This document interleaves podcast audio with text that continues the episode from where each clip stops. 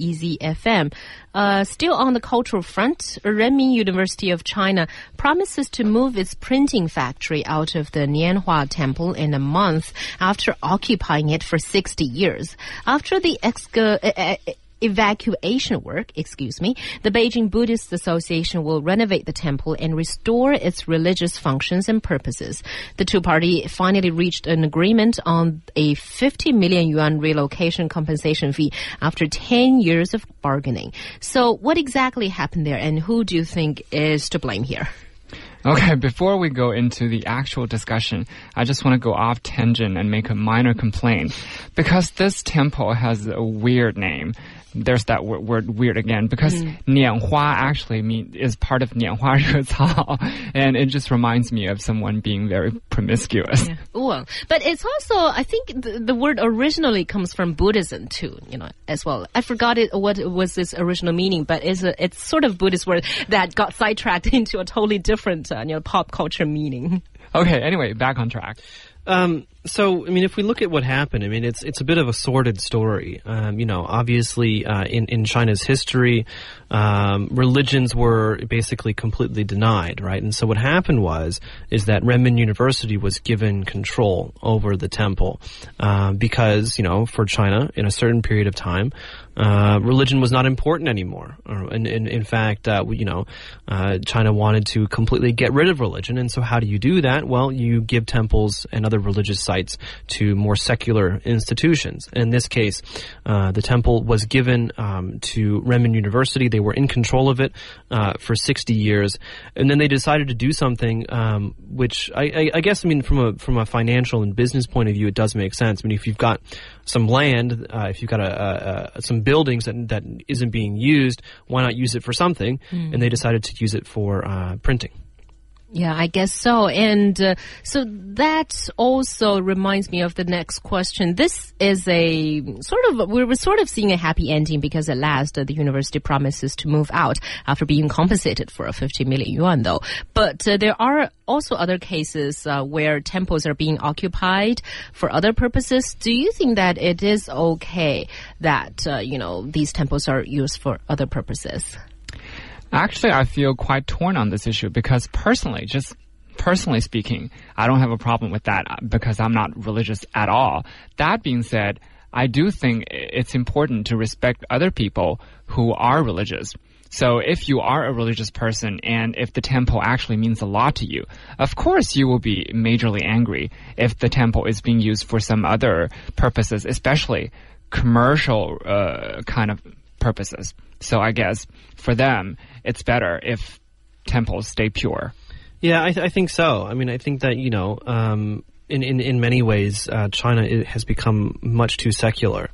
Um, there there is there is very much a sense of uh, people do not have, have anything to turn to at this point and, and to assuage their their material um, suffering. I would say, uh, and I think you know with with the amount of greed, uh, with the amount of materialism that that we do see in China, something else is needed, uh, and I think a lot of that is going to be you know returning the temples to to their original use, um, allowing Buddhists and and Taoists to um, you know kind of practice more openly in, in society, actually having, you know, uh, real places where, where people can go and worship and um, get spiritual advice and spiritual help. Mm. Yeah, I'm kind of torn on this issue as well, just as Liu Yan, because on the one hand, I agree that uh, you know temples needs to be protected, even if they're only protected as cultural relics, they still needs to be protected. On the other hand, yes, we need to protect the religious value of these temples as well and the functions. But on the other hand,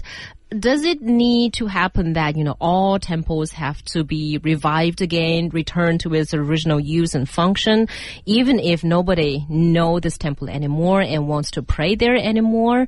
You know, does that need to happen, or we really need to you know differentiate each different situation? Yeah, I think I think it's a little bit of both. I mean, number one, obviously, if there's no one to take over the running of the temple, if there's no organization or, or a group of Buddhists or Taoists who are willing to, to, to, to open it up and pay for it and refurbish it, well then perhaps we should think about not opening it up. But I think I think bottom line, we do need to start having the discussion about what we're going to do with these and what exactly is the role of a spiritual life in China right now because we don't have that discussion at all. hmm I agree.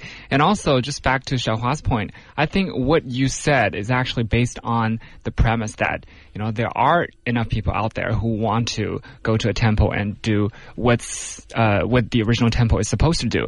However, to be able to say that, you need to have solid numbers.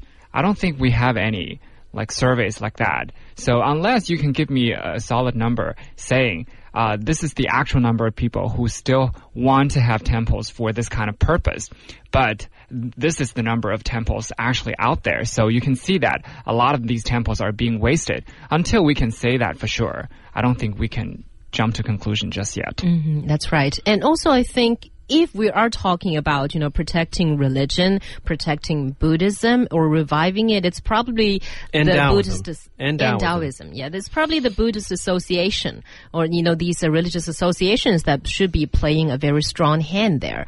And, and also, uh, from a purely just a heritage protection or cultural relics protection point of view, I also agree that you know these temples need better protection because even if they're no longer temples, they no longer have a religious function.